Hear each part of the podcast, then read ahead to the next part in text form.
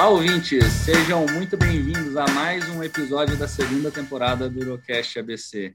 Essa temporada é um oferecimento da Apsen Farmacêutica, laboratório parceiro que vai estar com a gente no podcast até o final do ano, até o final de 2021. Hoje vamos fugir da nossa zona de conforto e falar um pouco sobre a parte clínica da litíase urinária. O urologista costuma não gostar muito desse tema e acabamos não tendo uma dedicação maior ao manejo dos distúrbios metabólicos, mas isso precisa mudar. O atendimento completo ao paciente urológico exige uma dedicação maior a temas que podemos não estar muito, muito afeitos, ah, não gostar, não ter aquela empatia inicial, mas é de fundamental importância a gente aprimorar a compreensão desses assuntos para poder levar a eles todo o cuidado necessário. E para nos ajudar a desmistificar um pouco esse tema e tornar mais palatável todo esse conteúdo, eu tenho a honra de convidar a professora pela qual eu tenho o maior carinho e admiração, uma cientista brasileira, entusiasta de pesquisas, de bancadas, de experimentos e grande incentivadora de projetos inovadores, a professora Samira Abreu Gomes. Ela é professora do Laboratório de Investigação Médica da Faculdade de Medicina da USP, a qual eu tenho a honra de ter como orientadora do meu projeto de doutorado. Então, seja muito bem-vinda, professora Samira. Obrigado por ter encontrado um, um espaço na sua agenda para poder participar conosco aqui no nosso episódio. Obrigada, Vinícius. Olá, pessoal. Prazer estar aqui com vocês. Eu acho que hoje a gente vai com a quebra de paradigmas, né? É o urologista intervendo na, na parte de manuseio clínico. Isso é muito importante, porque isso é o diferencial. Né? A gente tem que abrir um leque onde o médico ele não só faz aquilo, né? Porque cada vez mais nós estamos afunilando, né? E médico a gente tem que ter uma amplitude. Então eu acho que na medida que vocês urologistas têm um pouco do conhecimento clínico e sabe colocar isso, individualizar, isso vai ser um ganho muito grande para o principal foco nosso, que é o nosso cliente, né? Que é o nosso paciente, tá? Eu fico muito feliz aí com o entusiasmo do, do, do Vinícius e realmente ele é um, um, entusiasta, isso deixa a gente mais feliz e realmente muito é, vai ser muito agradável aqui a nossa conversa para a gente tentar aí ter uma quebra de paradigmas. É com você, Vinícius. Muito obrigado, professora.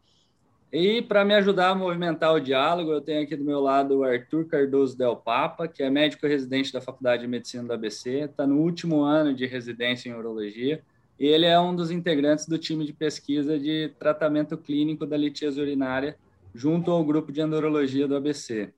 E, bom, Arthur, dá um alô aí para o pessoal, para todo mundo conhecer um pouquinho de você. Obrigado, Vinícius. Obrigado pelo convite, estar aqui com vocês. Uma honra participar dessa discussão com a professora Samira, um ícone nesse assunto, e espero poder aprender muito com todo mundo hoje. Muito obrigado, Arthur.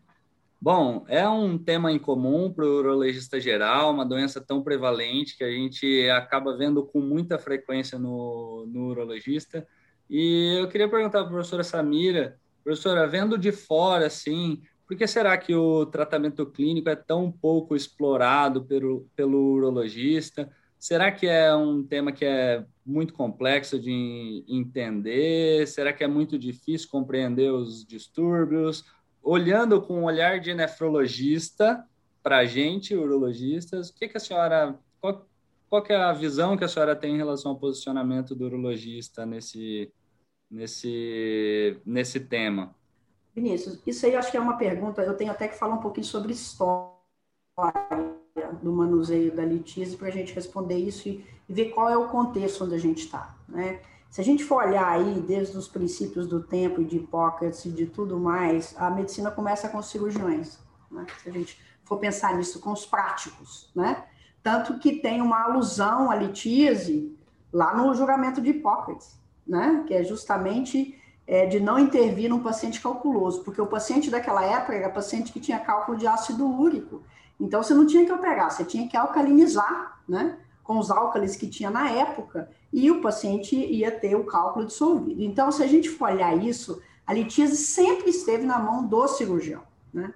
E aí, o que, que acontece ao longo do, do, do tempo? O treinamento é completamente diferente, né? Se a gente for olhar assim, desde, desde da época que a gente era estudante, depois com, com o desenvolvimento. Quando que a nefrologia passou a entrar no, no, no, nesse cenário do controle da, da litíase? Né?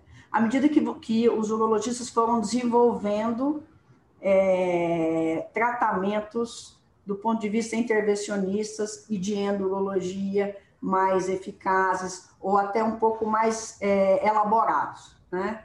Então, o cirurgião sai da, da, daquilo onde Hipócrates, né, que tinha um conhecimento clínico, né, como eu disse para vocês, a alusão aí do, do, do, do juramento de Hipócrates, né, onde os práticos tinham esse conhecimento de dissolver pedra, mas à medida, à medida que a gente foi focando a medicina e fazendo essa coisa da, da, da especialização e cada um focando na sua área, esquecendo um pouquinho do, do, do resto, eu acho que essa parte clínica no desenvolvimento do, do urologista foi morrendo um pouquinho.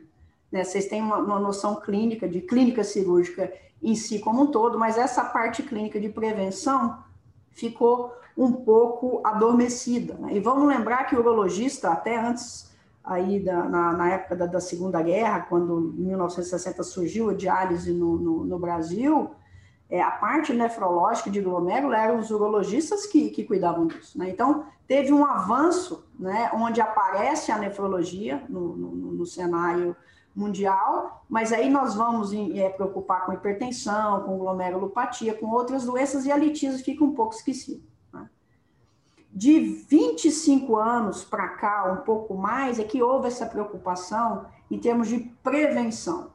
Por quê? Isso é custo. Né? Então, se a gente for pensar em custo populacional, então houve uma demanda onde o urologista, então, precisava ou de conhecimentos, ou ele passar essa parte da litise para o nefrologista ajudar. Vamos chamar assim. Assim como você tem a gastroclínica e a gastrocirurgia. Né? E aí ficou mais fácil, talvez, para o urologista só ficar no foco dele na parte dele cirúrgica e deixar um pouco isso de lado. Mas com a modernização de, de, tudo, da forma de atendimento, de, do, do, do, mercado, de entrar, é, por exemplo, essa coisa do plano de saúde e de você fidelizar o, o paciente, é, eu acho que houve uma necessidade do próprio urologista de aprender mais e de saber, gente, por que que, por que, que realmente isso está acontecendo? Por que, que esse paciente já fez um monte de, de procedimentos? Aonde que aonde que está aí a, a, ponta do iceberg? Né? E eu acho que é nesse intuito que vem, vem o conhecimento, né? que isso ajuda. Isso, isso não quer dizer que vocês vão excluir o nefrologista da mesma forma que nós, clínicos, não vamos excluir o urologista se tiver que realmente remover um cálculo, fazer algum procedimento. Então, a sua pergunta eu acho que é mais uma questão cultural, e eu vejo que agora, com os médicos mais jovens, o diálogo é um pouco mais fácil e melhor. Eu vejo com bons olhos a nova turma de médicos que está vindo em termos de amplitude, né? Da mesma forma que eu acho que ser só médico hoje é pouco, né? Então, você é médico engenheiro, você vai trabalhar com bioengenharia. Se você é médico e fez TI, você vai desenvolver aplicativos que vão ajudar. Então, eu acho que a medicina está caminhando para um aprendizado de fusão com outras profissões. Você é médico e advogado, você pode trabalhar com, com patentes, você tem tanta coisa para desenvolver, né? E eu acho que o ponto marcante nosso em relação à sua pergunta é isso. Eu acho que nós estamos. Aqui é uma quebra de paradigmas. Por que, que o urologista não pode saber um pouquinho sobre investigação metabólica, da mesma forma que porque o nefrologista não sabe indicar um procedimento, ele não vai fazer, mas ele sabe indicar, ele sabe quando o paciente ou não deve ir para o urologista. Entendi, perfeito, professor. Eu compartilho de muitas das ideias que a senhora propôs. Eu acho que essa é, essa falta de talvez enfoque na clínica durante a, a residência, a formação do urologista, talvez acabe deixando a gente com um pouco mais de receio para manejar esses pacientes e trazer a, esse repertório, né, trazer esse conteúdo para a nossa participação, para a nossa prática clínica, eu acho que o, o paciente só vai poder, só vai se beneficiar disso, né? É, bom, é, mas deixa eu perguntar uma coisa, então, começar um pouquinho, um pouco mais prático aqui para a senhora, em torno do que a gente se propôs a conversar hoje. É, deixa eu te dar um cenário que eu acho que é o que acaba acontecendo com a gente todos os dias. Assim, o urologista quando recebe um paciente que, que é um paciente no ambulatório, né, da portador de litíase urinária, ele geralmente ele vem porque o, algum clínico encaminhou, seja o cardiologista, o geriatra, o clínico mesmo, geral, ou ele veio para fazer algum check-up a gente mesmo acabou pedindo um ultrassom e achou um cálculo urinário. Nesse momento, uh, o nosso ímpeto é sempre retirar o cálculo. A gente é urologista, né? Não vamos ninguém aqui se poupar da, das nossas, dos nossos afãs, das nossas vontades, da nossa capacidade, vontade e desejo de resolver as coisas, né? Que todo cirurgião acaba tendo. Mas a senhora acha que nesse momento seria o momento de começar já a abordar em relação a, a, ao cuidado clínico, ou a primeira conduta é sempre retirar o cálculo? Como que, que deve ser esse, esse cuidado? É, veja só, nós temos aí um, uma dicotomia de ações, né? Uma coisa é você está vendo aquele, aquele paciente que já tem um cálculo grande, né, e que já tem alguma alteração de parênquima, que é um paciente hipertenso, que é um diabético e tudo mais, né? E que talvez esse cálculo tenha que ser removido. Outra coisa é, é, é, um, é um paciente com cálculo assintomático, né? E que apareceu aí por acaso.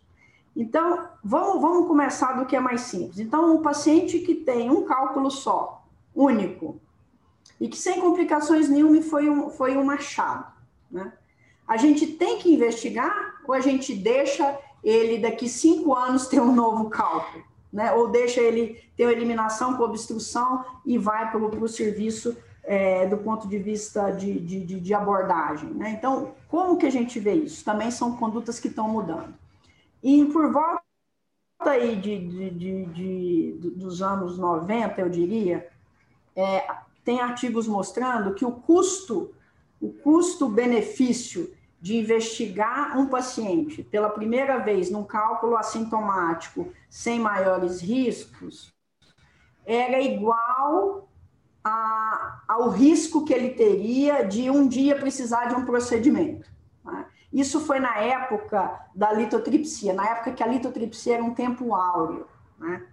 Depois, o que veio, o que veio mudando é que o seguinte, tem, tem, tem, tem, tem um quadro na, na, na literatura que é assim, não deixe para depois o que você pode fazer hoje. Né? Então, hoje o cenário de, da investigação para cálculo simples, a gente já investiga. Porque se esse indivíduo tiver um hiperparatiroidismo primário, tem um PTH elevado com hipercalcemia, você perdeu a chance de fazer o diagnóstico.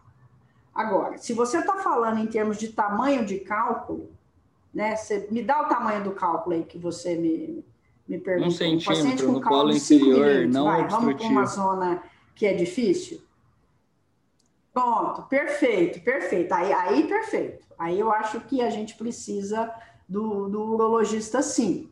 Só que a demanda da ansiedade vai depender do doente. Então, qual que é a chance desse cálculo sair? 20, 30%?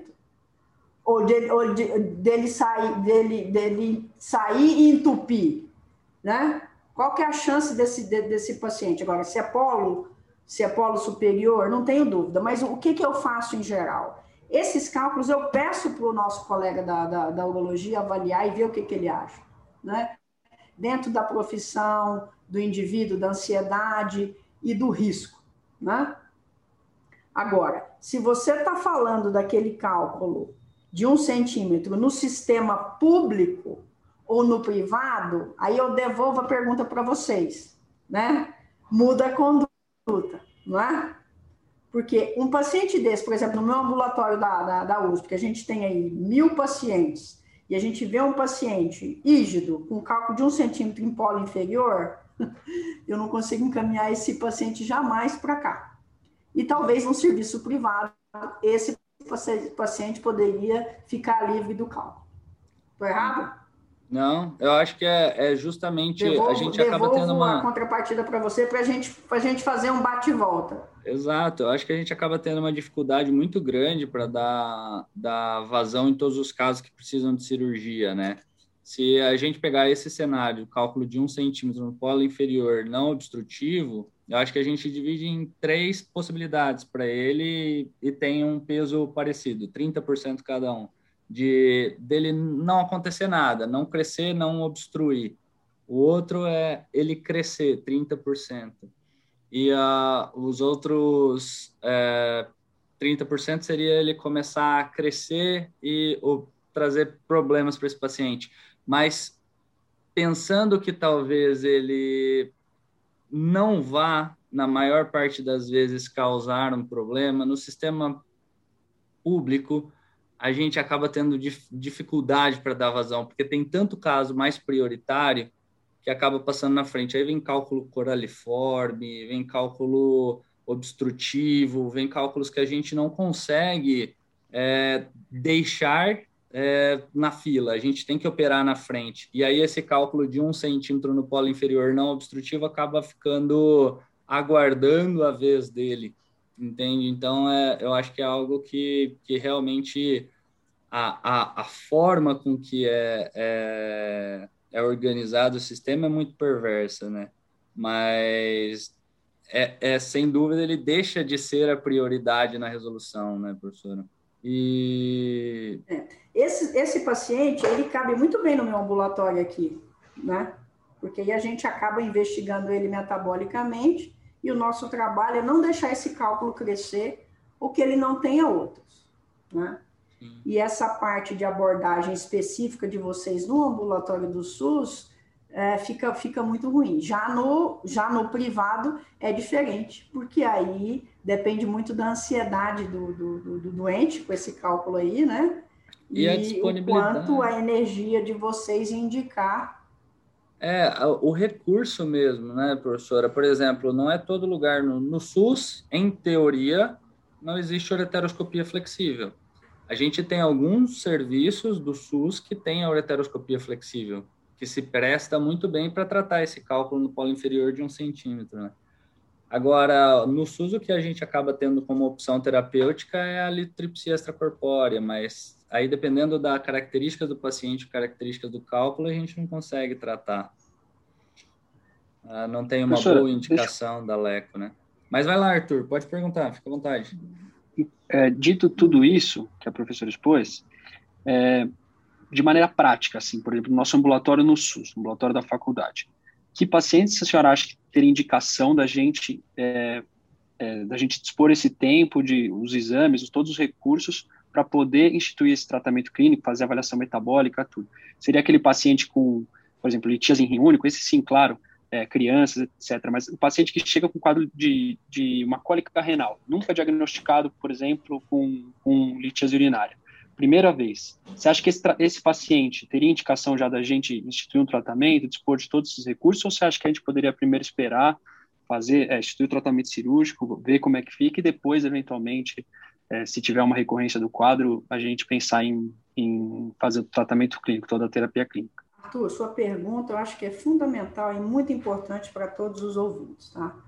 Então, eu vejo isso como duas coisas separadas. A investigação metabólica, ela não pode atrapalhar seu planejamento cirúrgico e o planejamento cirúrgico não pode atrapalhar, não pode ser substituído a investigação metabólica. Aí é só a questão de tempo.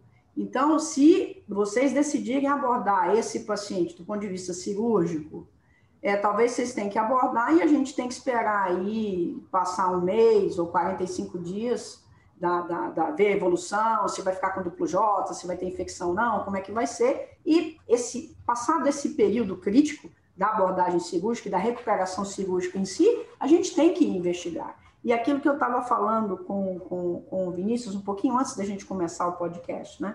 Que, por exemplo, os cálculos de, de estruvita, né, que é uma pedra no sapato nosso, né, do urologista e do nefrologista, é o, é o cálculo mais difícil de ser tratado e ser erradicado, ele traz muito isso para a gente. Né? Então, a, a, como o paciente em geral tem muita infecção, ele tem muita hipocitratura. E a gente fica se perguntando até que ponto isso é, o, isso é, o, o é primário é secundário à infecção, né? Então, assim, temos que, tem que fazer o tratamento, ver o que, que é o plano terapêutico cirúrgico.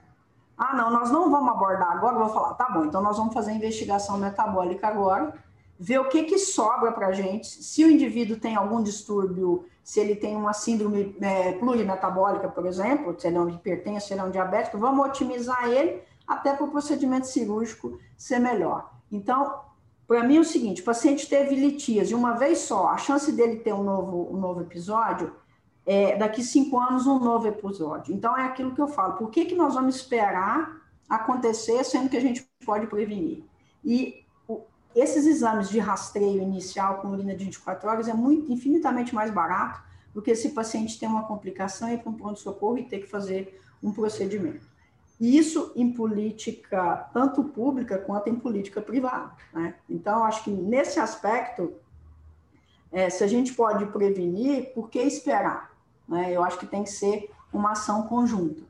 E aí, eu acho que cada serviço é de um jeito, Arthur. Então, se, se por exemplo, lá no serviço de vocês, no ABC, se a Nefro está junto, vocês podem fazer uma coisa combinada, mas se a Nefro não tem espaço para litias, então o urologista tem que fazer. Então, acho que isso vai depender muito da onde você está, que tipo de serviço que você está. Aqui no HC, por exemplo, a gente tem o grupo Uronefro, a Nefro, na litias a gente roda muito bem com a urologia né? Litíase não tem como você trabalhar sozinho, é equipe multidisciplinar. Tem que ter o nefro, tem que ter o lugo, tem que ter a nutrição, tem que ter o psicólogo, o psicóloga, tem que ter o pessoal o educador físico, né? Porque hoje em dia a gente já sabe da, da atividade física em, em relação à gênese de litíase e tudo mais. Então, uma coisa não exclui. E eu digo o seguinte: o serviço que tiver o nefrologista junto com o urologista, isso vai ser fantástico sobre todos os aspectos.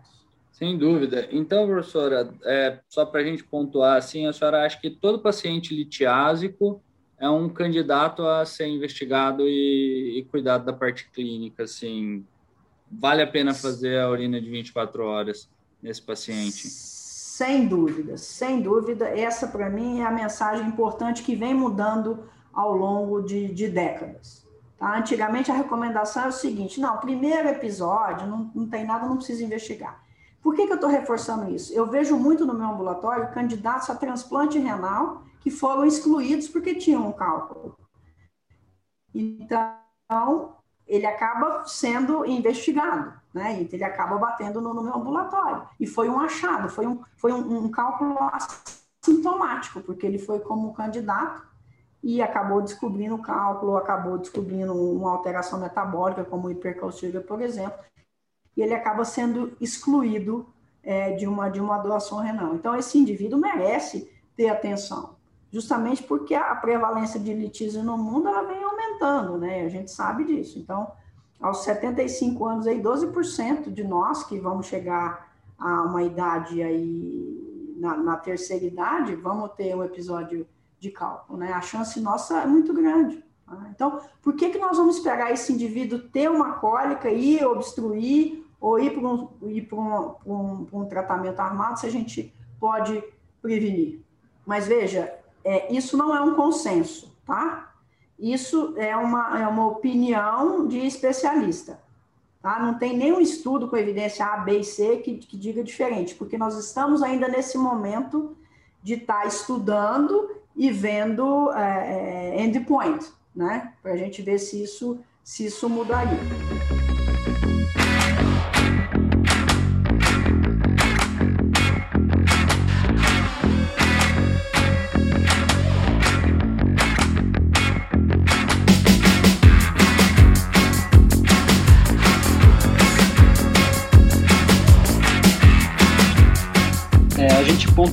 Então que todo paciente litiásico é um paciente potencialmente suscetível a tratamento clínico, quais seriam então o, a, o método, quais exames a senhora solicita é, de rotina?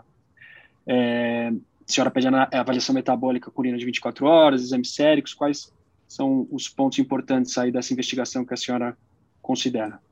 Então, é, considerando as coisas mais simples, né, é, a gente teria que, pelo menos, excluir que esse paciente não tem nenhuma doença sistêmica. Né? Então, que está relacionado com, com, com litíase. Então, assim, a dosagem sérica de cálcio, vitamina D, PTH, fósforo, ácido creatinina, sódio, potássio, magnésio e, e, e um, um cloro, isso aí a gente já exclui doença sistêmica, certo?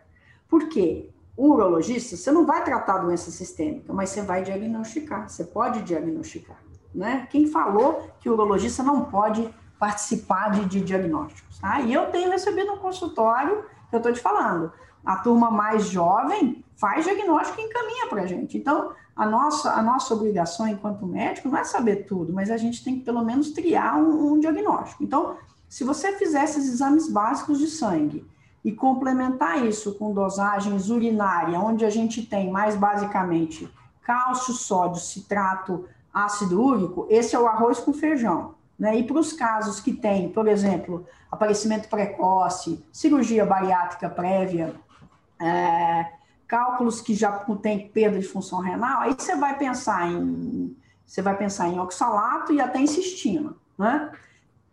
A dosagem de cistina é muito complicada porque o SUS não paga. Não paga. Então, a não ser que o urologista já te mostre o cálculo lá, a pepita de ouro, que, que para vocês, vocês olham isso todo dia, o clínico a gente já não tem isso, a gente vai falar que o indivíduo tem cistinúria, né? No, no consultório privado isso é mais fácil porque os, os convênios pagam, né? Mas o SUS não paga. Então, é muito complicado a gente fazer diagnóstico de cistinúria. Quando o cálculo está na mão, ou nosso colega da, da urologia fala, oh, um cálculo super duro, cálculo é de cistina, é aquele cálculo amarelado e pá, aí já está muito fácil da gente fazer o diagnóstico, né? Então, para ser bem objetivo, então a gente faz uma urina simples, né? Porque a urina simples vai dar tanta coisa para a gente, o pH, ver se essa urina está exudativa ou não, ver se esse paciente tem proteinúria não associado, isso já vai mostrar o grau de, de competência ou incompetência renal para vocês. A urocultura, se o indivíduo tem ou não infecção urinária, né, de repetição, se é um cálculo de estruvita que está ali, isso já ajuda, porque nós não vamos ficar dando citrato para paciente que tem cálculo de estruvita, porque se você alcaliniza o pH, esse cálculo pode aumentar, né? Então, são situações é, importantes quanto essa. E se a gente tiver no nosso meio, e eu digo assim, no Brasil, tem um serviço que eu mando, análise do cálculo, que é, o, o, o que é, a, que é a colega Tamara, nossa lá do Rio de Janeiro, que ela está fazendo a, a, cristalografia com infrared, que é o gold standard. Ela ficou na França muito tempo fazendo isso, né? E tinha um, uma galera do Sul que fazia essa análise de cálculo, mas infelizmente um dos nossos colegas lá faleceu que fazia. Então, os, ca os casos que eu tenho de consultório, porque os, os casos aqui, por exemplo, do HC, para mandar se é, um cálculo, se é um cálculo, se é um paciente que vem mudando a característica de, de, de apresentação, se é uma litíase acelerada, às vezes eu mando e pago do meu bolso mesmo, ou a Tamara faz na faixa para a gente, só para uma questão de pesquisa, né?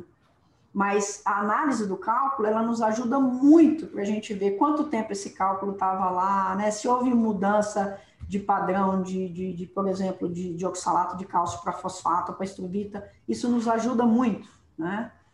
Então, basicamente é isso. A gente pede uma, uma urina simples com a cultura, as dosagens de sangue, né, que são mais básicas, né, que é cálcio, vitamina D, PTH, fósforo, creatinina, sódio, potássio, magnésio. Se o paciente tem uma colagenase, você pode até pedir gasometria venosa, mas a gente não espera que o urologista faça isso, né?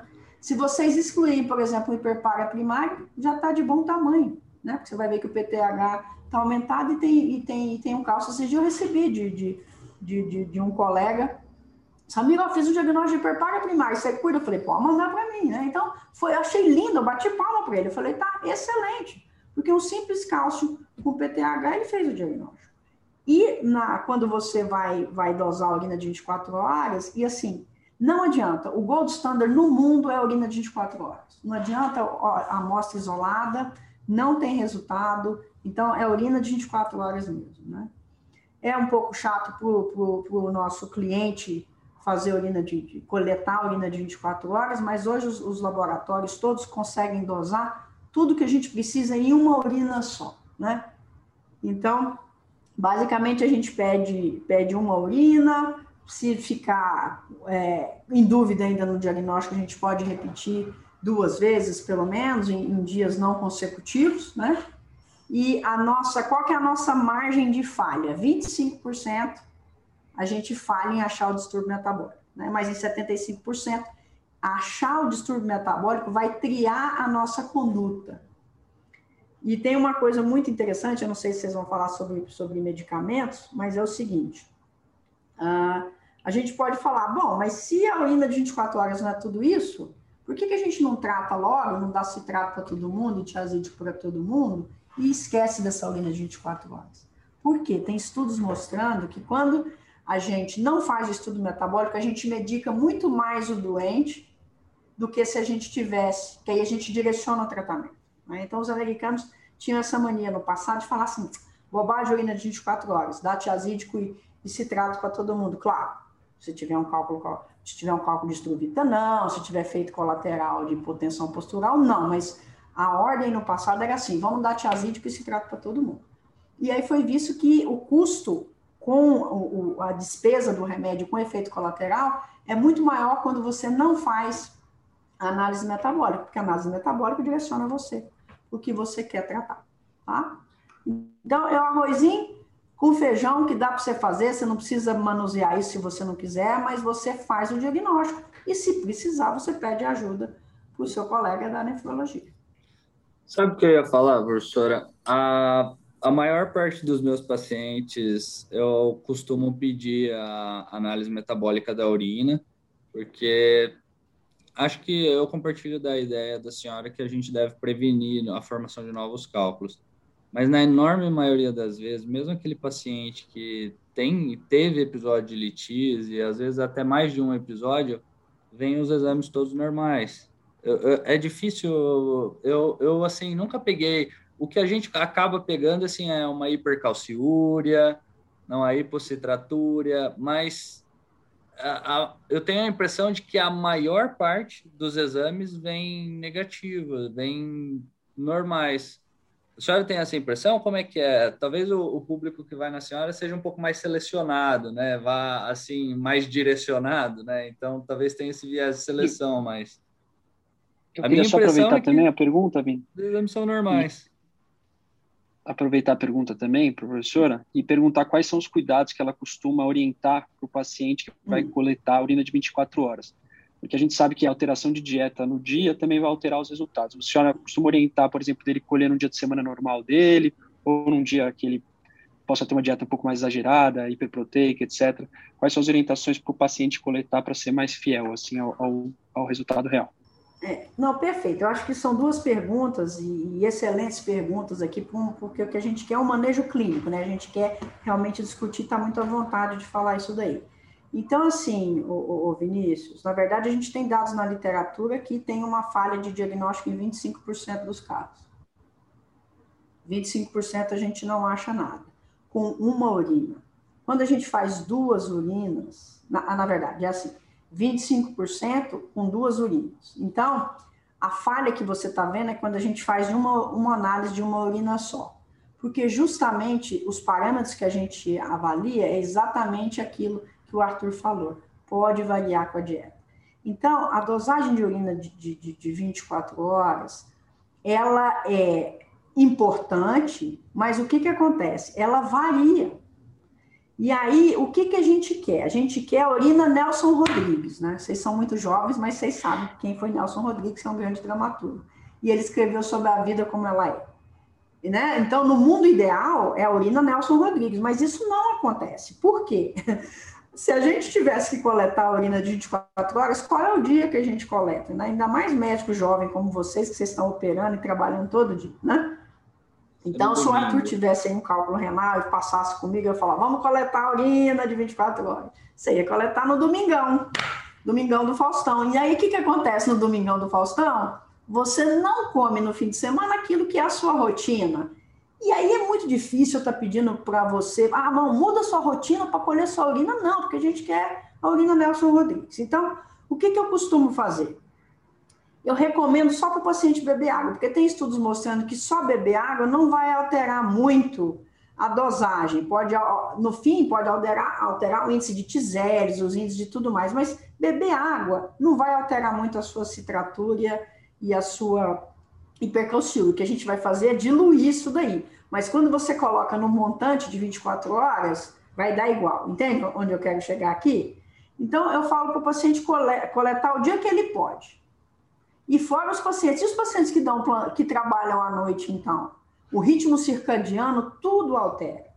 Então, por isso que lá atrás, quando eu falei para vocês que o mundo falou assim, que bobagem do alginas de 24 horas, porque isso é uma perda de tempo horrível, o paciente não colhe, é tudo bobagem isso daí, trata logo, né?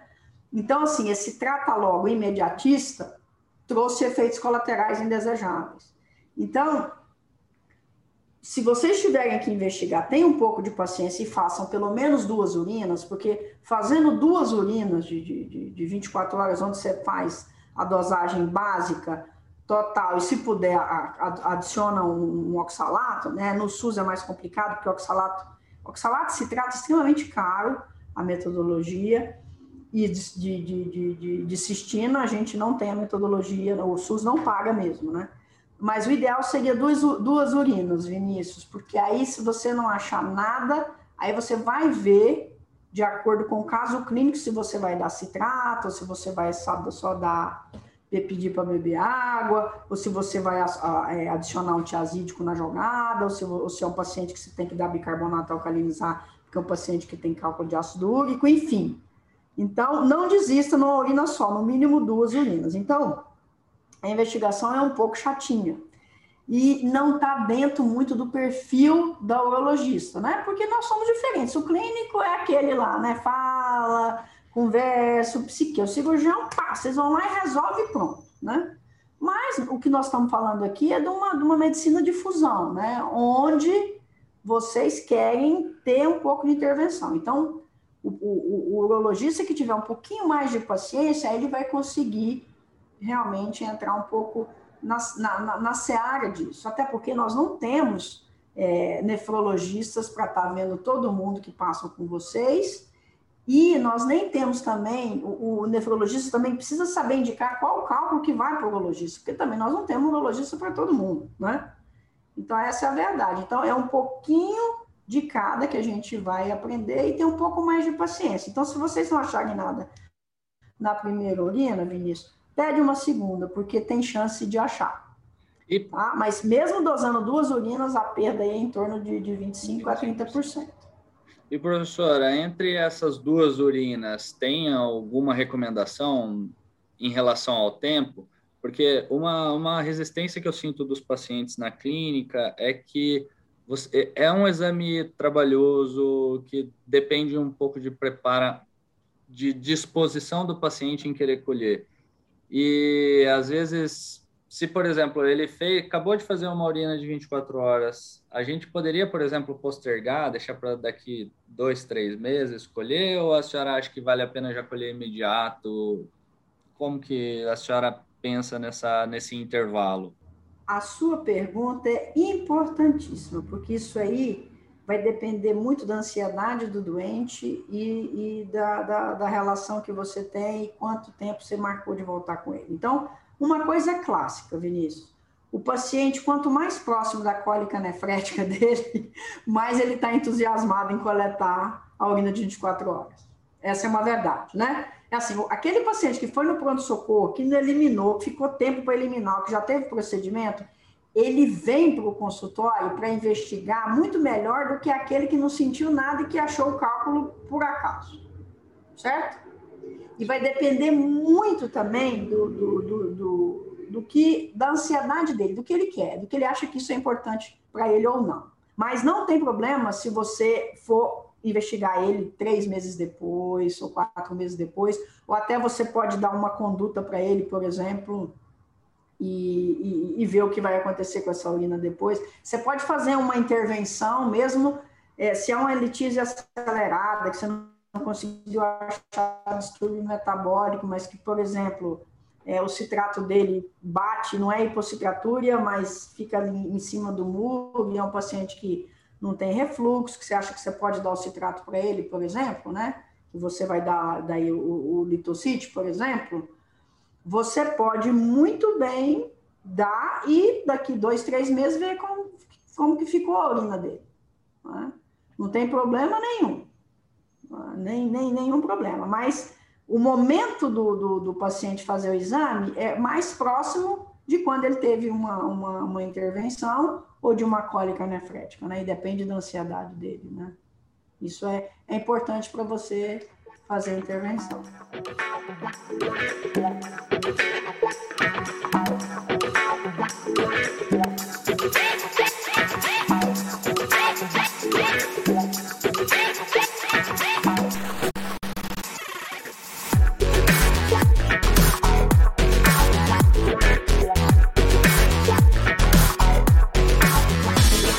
Investigação toda, então, professora, como é que você faz o acompanhamento? Qual que é o retorno que a senhora costuma dar? Que exames que a senhora pede no retorno para avaliar se está tá sendo efetivo ou não? Pede algum exame de imagem? Como é que a senhora costuma fazer essa rotina? Tá, então olha só. Isso vai variar muito se o indivíduo vem de medicina privada ou medicina no SUS, né? Então, por exemplo, no meu ambulatório aqui do SUS, né, do, do, do HC, o que, que eu faço? Então, paciente que começou na fase de investigação e a gente introduziu um medicamento, ou quer seja o citrato tiazídico ou bicarbonato, ou que a gente fez alguma intervenção, eu procuro vê-lo num, num, num, período, por exemplo, de três meses depois, para a gente ver como ficou a calciúria dele, né? E se o paciente teve algum efeito colateral. Então, no SUS, eu consigo, porque como é muita gente, ainda mais agora na pandemia, ficou uma loucura, é, eu faço um intervalo mais ou menos de três meses, mas eu acho que isso vai variar um pouco é, de acordo com, com, com o serviço de, de, de cada, é, com, com, com cada serviço, entendeu? No consultório, o paciente está mais à mão, então você pode, consegue vê-lo, por exemplo, em um mês depois que você entrou com a medicação. Então, é, varia um pouquinho aí, porque isso vai depender é, se o plano deixa ele retornar, né? No SUS, se, se tem vaga para esse, esse doente então, eu diria no intervalo entre um e três meses para você avaliar efeito colateral do, da medicação ou o efeito que você quer, por exemplo, na mudança metabólica urinária. Então, basicamente, eu faço isso. E aí nós temos assim, avaliação metabólica, desculpa, e a avaliação de imagem. E aqui eu acho que eu quero, um, eu quero fazer uma troca com vocês. Então, assim, cada vez a gente, a gente vê que o ultrassom para a gente não é, não é que é menos importante, mas, por exemplo, se a gente quer realmente saber se você tem microlitíase ou não, se você tem, é, se você tem cálculo ou não, se é um doador, a gente tem usado mais a tomografia, né? E eu vejo isso na prática de vocês, que vocês já partem direto para a tomografia, né? O, nós ainda temos uma tendência de fazer ultrassom. Mas, por exemplo, o, qual que seria o ganho ou benefício entre ultrassom e tomo? Eu acho que, classicamente, para a ureter, a gente é indiscutível aqui que a tomografia é necessária. Mas para cálculo intrarrenal, como é que faz? O clínico, nós pedimos ultrassom se o indivíduo, se tem uma hematura que a gente não acha, né? Se tem, é, se eliminou cálculo, se ultrassom não viu, se esse paciente tem recidivas, com dor, a gente acaba indo para tomografia direto, né? Mas eu vejo que a tendência da urologia é praticamente nem, nem para litíase, praticamente ultrassom não tem muito valor, né? Eu queria a opinião de vocês para a gente fazer uma troca bacana aqui. Bom, deixa eu começar então, professora. É, eu acho que existem dois pontos talvez de formação. E isso, por exemplo, com o professor Sidney, a gente já debateu bastante é, na forma de racionalizar o, o, o, estudo, né? Como que vai fazer? Se vai usar ultrassom, se vai direto para tomografia. A gente tem, principalmente no SUS, a gente tem um, um, um ultrassom de uma qualidade questionável. E talvez a gente não consiga garantir que realmente está sem cálculo tá certo? Porque não é um ultrassom completamente confiável. Então, o que a gente acaba fazendo é usando da tomografia. E aí, quais são os prós, quais são os contras? A tomografia é um exame padrão ouro, ele vai captar o cálculo pequenininho que está em qualquer lugar da via urinária dificilmente ele vai deixar passar um cálculo, só quando é muito pequeno mesmo. O contra é a, a radiação. Mas, em relação à radiação, hoje em dia a gente tem aqueles protocolos de baixa dose de radiação, que uh, é, é, muito baixa a quantidade de, de, de radiação, de tal ponto que seria o equivalente a, por exemplo, na época mais antiga, fazer uma orografia excretora talvez tenha mais radiação do que uma tomografia de baixa dose hoje em dia. Então, eu acho que a gente acaba ficando um pouco mais liberal por conta da, da evolução do método, né? E da quantidade de radiação que, que fica que acaba utilizando. Qual é a sua opinião, Arthur? Ah, eu concordo com você em relação à qualidade do ultrassom. A gente sabe que é, não é nem também a qualidade do, do radiologista que está fazendo, muitas vezes é pelo volume, é o tempo que ele tem que fazer o exame, que é mais curto, isso acaba sobrecarregando ele e por, por, por muitas vezes esse exame é de menor qualidade mesmo. E então a gente fica é, refém da tomografia na maioria das vezes, mas acho que para fazer o acompanhamento clínico, realmente, se o paciente não está sintomático, se é meramente um exame de controle, eu vejo o ultrassom como uma, um meio é, bem possível, né, bem é, seguro para a gente poder fazer esse acompanhamento, visto que realmente é um exame inócuo, que o paciente não vai é, ter ônus nenhum, e que também para em questão de, de saúde pública como como verba né dos hospitais também é bem bem menos custoso então acredito que para esse para esse fim o ultrassom seja é, uma opção bastante viável é, é isso que eu tenho feito no, no ambulatório, até por causa da questão de cotas, né? Até de cotas para tomografia a gente tem isso. Então a gente acaba pedindo ultrassom anual para o segmento, né? E não a tomografia. Mas a gente sabe que assim, ultrassom, dependendo de onde é feito, operador dependente, condição hidro, né, intestinal, uh, uh, e, e, por exemplo, se é um serviço acadêmico, no início do ano os, os laudos são são um pouco mais complicados. Da metade para o fim do ano, os residentes já estão ótimos, os laudos saem melhores. Então, é, é muito diferente esse pulso, né? Esse pulso de, de, de diagnóstico, a depender da onde nós estamos é, atuando. Né? Então, é, o que eu faço é isso. E às vezes tem aquela ansiedade, o paciente que é muito ansioso, por exemplo, você pediu um ultrassom. Aí o paciente tem lá dois cálculos pequenininhos de 4 milímetros. Aí o paciente quer porque quer saber se ele está formando novos cálculos ou ele eliminou, aquela coisa toda. Aí a gente pede um, um ultrassom, por exemplo, aí não aparece nada. Aí eu já falo, olha, calma, porque isso aqui pode ser que ele não viu seus cálculos pequenos, né? E aquele paciente que é extremamente ansioso, a gente acaba fazendo um tratamento né, psiquiátrico pedindo tomografia para a gente ver isso. Então, a gente tem que ter muito cuidado, porque esse, é, é, é, esse sharing time que a gente fala hoje, que é você ter o tempo com, com o doente, conversar, explicar o que vai acontecer, abaixa essa ansiedade. Porque assim, eu falo para eles, olha só, você tem dois cálculos muito pequenininhos. Ultrassom, se você tiver algo que piorou muito, a gente vai saber pelo ultrassom. Se o ultrassom não mostrar isso daí, a gente também não, o tratamento não vai mudar, é clínico do mesmo jeito, porque isso diminui a, a, a intensidade. Né? Então, a gente tem que ter esse, esse período com, com, com o nosso cliente, né? falo cliente porque é o nosso cliente, é, para explicar o que está acontecendo, para a gente não ficar pedindo exame desnecessário. Porque senão, assim, um ano ele não vê o cálculo, ele acha que ele está ótimo, outro ano aparece o cálculo, a gente acha que ele formou o cálculo, e na verdade não é nada disso, simplesmente ultrassom que não viu. Agora, claro, se é uma hematúria, você está na investigação de hematúria, né? E o ultrassom não acha nada, é evidente que você tem que acabar indo para a tomografia. Né? E hoje, essas tomografias hoje com reconstrução, né, que até a gente usa até a urina como um contraste, para a gente ver essas construções 3D, isso é, é fantástico, né? Esses, os exames hoje estão cada dia mais, mais bonitos e nos ajudando muito em diagnóstico. E agora tem a tomografia dual energy, né, que você consegue tentar estimar qual que é o composto que compõe o cálculo, né? Então, acho que talvez mais para frente ainda venha muito mais coisa, né, para poder auxiliar no diagnóstico. Sim, sem dúvida. E vocês estão mandando o cálculo para análise, Vinícius? Como é que vocês estão fazendo? Lá na disciplina. Qual é a frequência professor... com que o urologista manda o cálculo?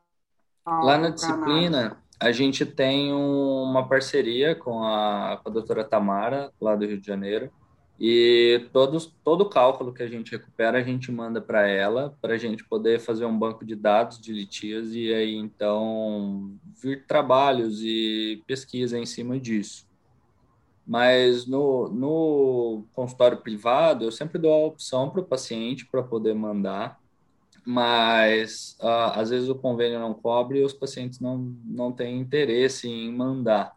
Mas eu acho extremamente importante fazer até o hum. guideline começa pelo cálculo hoje em dia, né? Em termos de, de manejo do, de, da litíase, uh, quando você tem o cálculo na mão, é extremamente importante você ter a composição do cálculo, porque isso vai ajudar você a conduzir, né? E ter um tratamento cada vez mais individualizado, né? Exatamente. E uma coisa importante aí para os nossos ouvintes, análise química de cálculo não serve para nada. Nem peçam. 80% de erro. Né? Então, eu acho que assim, vocês da urologia sabem mais disso do que os nossos nefrologistas, entendeu? Então, a gente está mudando, né? Isso é, um, isso é um paradigma aí que a gente precisa mudar, essa análise química aí que realmente não, não nos ajuda, às vezes até nos atrapalha em termos de, de, de raciocínio e intervenção.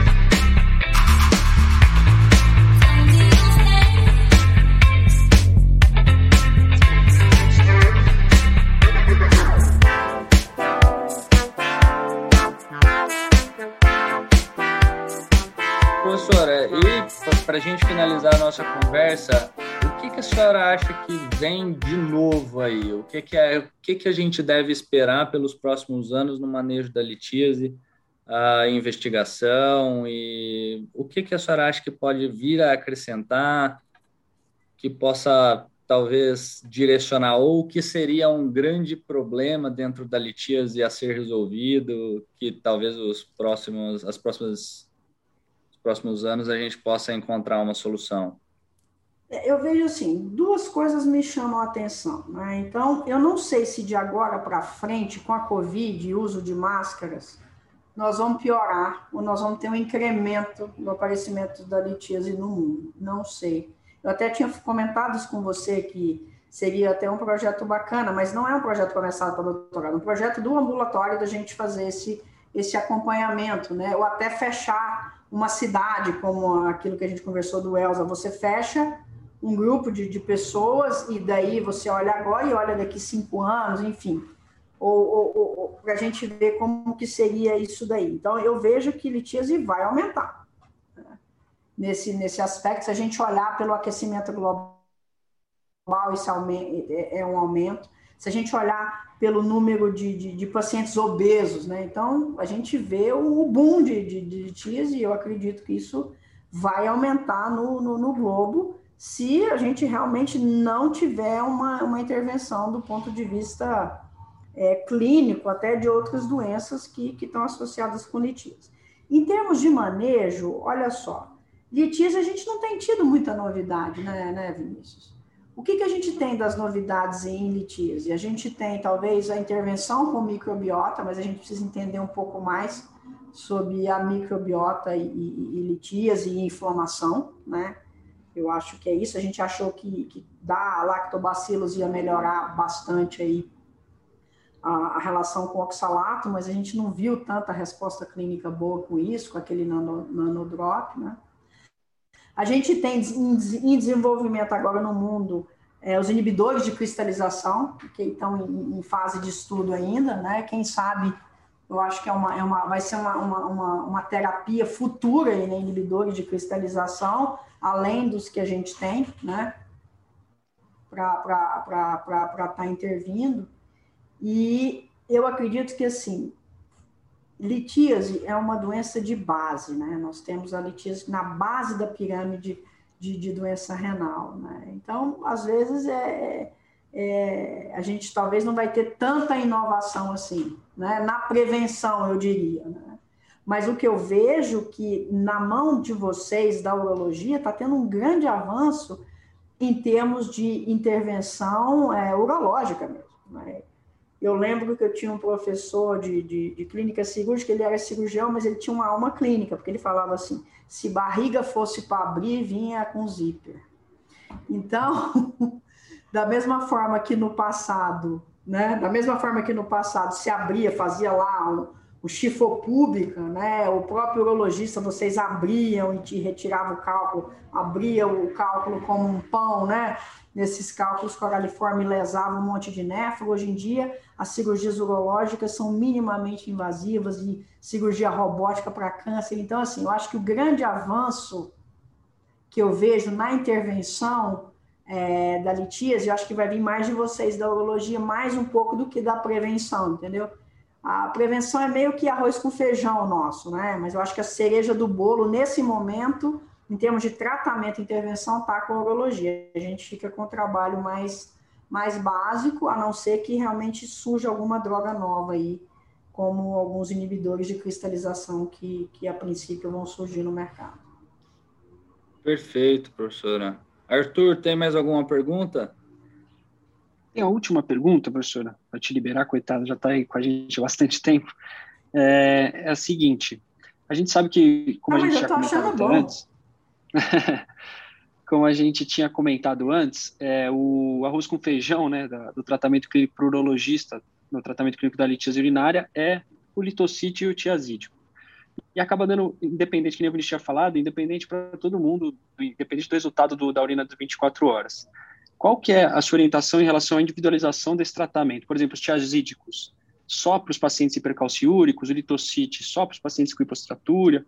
Qual uma orientação assim prática para o urologista para esse, esse arroz com feijão do tratamento clínico? Perfeito, a sua pergunta é super pertinente, super. Né? Eu até brinco com, com, os residentes do ambulatório, que eu falo assim, como é que pode um ambulatório onde só tem quatro drogas, né? eu, acrescentaria tiazídico, citrato bicarbonato e alopurinol, uhum, eu a, a, adicionaria aí essa, essa, ao alopurinol e, e o bicarbonato, como pode é só quatro drogas da discussão no ambulatório, né? E, e, tem uma discussão muito grande no ambulatório, os residentes gostam muito, porque a litíase é fenômeno de doença sistêmica, né? Então a gente discute lá bastante. Então, como eu faço, né? Então, vamos, vamos lembrar o seguinte: em termos de, quando eu falo de, de, de, de hipercalciúria, aí sim eu vejo a necessidade do uso do tiazídio. Né? Eu não, eu não dou tiazídico para quem não tem hipercalciúria, a menos que tenha alguma doença óssea, uma osteoporose, para isso, mas eu não dou quando não tem hipercalciúria. O que é diferente um pouco dos americanos, que é o que você falou, é mais fácil dar droga para todo mundo, se tiver feito colateral, depois retira. Então, é, eu penso no nível mais, mais acadêmico e mais direcionado e mais personalizado para o doente. Bom, Dentre os tiazídicos, aí qual tiazídico eu escolho?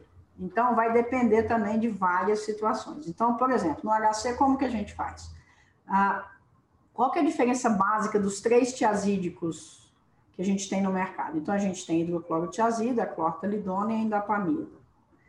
Então, a hidroclorotiazida é baratíssimo, tem no SUS, né? Qualquer posto de saúde tem e dá e o paciente recebe. Então, a adesão ao uso do medicamento pelo custo, ela, ela é importante. Porém, é, é uma droga que tem efeito de 8, 8 horas, então a gente 8 a 12 horas. Então, a gente teria que dar, otimizar esse tratamento duas vezes por dia. Não dá para fazer isso com diurético, né?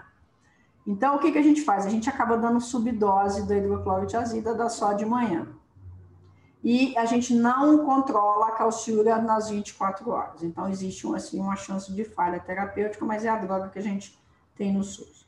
Depois, uh, se o indivíduo é hipertenso, se é um hipertenso leve, a hidroclorotiazida pode até ajudar, mas se é um hipertenso mais severo, e se o indivíduo é hipertenso e tem uma hipercalciúria, eu teria duas drogas para usar. Pensando na hipertensão, eu usaria clortalidona, que é uma droga que tem um efeito uh, hipotensor mais proeminente do que a hidroclorotiazida e pode ser usado numa dose mais baixa, 12,5, ou você pode aumentar de acordo com a calciúria que você quer controlar, né? Desde que o indivíduo não faça hipotensão. E para a calciúria é muito bom, porque ele controla a calciúria 24 horas. Só que assim, não tem no SUS, algum, o HC às vezes dá, às vezes não dá, o remedinho custa em torno de, de 20 reais. A mesma coisa para a indapamida. Então, a, o que, como que eu uso a indapamida? Então, a indapamida só existe uma, uma, uma no mercado só existe a SR 1,5, é, tiraram de 2,5 do mercado. E aí é o seguinte, é uma droga para hipercalciúria fantástica, também tem ação 24, 36 horas, mas, e é um hipotensor fraco.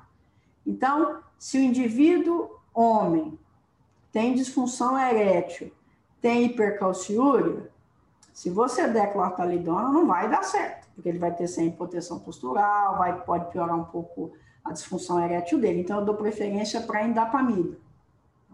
Eles toleram mais, né? Então, são pacientes jovens que não têm, que são normotensos, eu sempre começo com indapamida e às vezes eu começo tomando dia sim, dia não, para ver como que esse doente tolera a droga, para poder chegar a diária e depois monitorar com, com a calciúria. Então, em termos de diurético, é isso. Eu só dou diurético para quem tem hipercalciúria. Isso é ponto pacífico. Claro, se o indivíduo é hipertenso, ele vai tomar diurético. Por que hipertenso? Não porque tem hipercalciúria. Mas se ele tem as duas coisas, a melhor indicação. E o citrato? Assim, o citrato é o AS, né? É o AS da, da litíase, né? O citrato, ele vai bem com quase tudo. Então, vamos lembrar que o citrato é um adjuvante no tratamento da, da, da, da litíase, não só por elevar a citratura, por diminuir a epitaxia, o crescimento do cálculo, e porque ele pode alcalinizar a urina nos pacientes que têm cálculo de, de, de que tem hiperuricosúria, cálculos de ácido úrico, né? Mas o, o citrato também pode quelar cálcio na, no lúmen, é, no lúmen é, renal, né? Então, no túbulo renal, se você dá o citrato, o citrato também ajuda a controlar a hipercalciúria. Qual que é o preço apagado do, do, do, do, do citrato, né? É, refluxo. Então, eu, eu costumo falar que o citrato é o nosso AS, é o AS da litíase, porque ele vai bem com quase tudo, só que ele pode dar gastrite, pode dar refluxo, né? E o comprimido é um pouco mais difícil de, de engolir, mas hoje é o que a gente tem de melhor no mercado, né? Então, é o que a gente tem, que é uma droga de, de, liberação lenta, e vai bem com quase tudo. Quando eu não dou citrato, né? São situações clínicas onde o indivíduo tem doença renal crônica e pode fazer hipercalemia, tem uma tem um, doença do refluxo, uma gastrite é, iminente, ou tem cálculo de estruvita, que se você alcalinizar o pH, esse cálculo vai crescer. Então, são, são, condições, são condições clínicas que a gente tem que conhecer do nosso doente para associar, para evitar. Tá? Mas sempre que possível, associo as duas coisas, porque tem um efeito sinérgico benéfico aí no controle. Perfeito, professor, excelente. Bom, eu acho que é isso. É, foi muito proveitoso, muito enriquecedora a, a, discussão. Agradeço pela participação, professora, e deixo aberto o microfone à disposição da senhora para poder se despedir do pessoal. Pessoal, obrigado por, por, por, ouvir a gente. Acho que a discussão entre o nefrologista e o urologista é, é bacana, é importante. É, eu tenho uma, uma carga genética aí, meu pai é urologista, então eu sou fã de carteirinha dos urologistas, a gente trabalha junto. E a mensagem é isso: se vocês querem investigar, siga em frente nas coisas simples, façam um diagnóstico simples. Se não quer fazer o manuseio, já manda para o nefrologista com o diagnóstico pronto, tá? A gente trabalha em parceria. E é isso aí, Vinícius. Obrigada pelo convite, obrigado, Arthur, pelas, pelo nosso bate-papo. E até a próxima, pessoal. Tchau, tchau. Muito obrigado, professora. Arthur, muito obrigado pela parceria, por ter me ajudado a destrinchar esse tema árido aqui junto à, à doutora Samira, que é uma sumidade na, no assunto. E deixa o seu recado aí, o seu adeus para o pessoal. Obrigado, Vinícius. Obrigado, professora. Discussão realmente muito enriquecedora. Como você falou, é um tema árido, mas pouco a pouco a gente vai desbravando junto. Obrigado a todos. Até a próxima. Então é isso, pessoal. Muito obrigado pela participação e até o próximo episódio.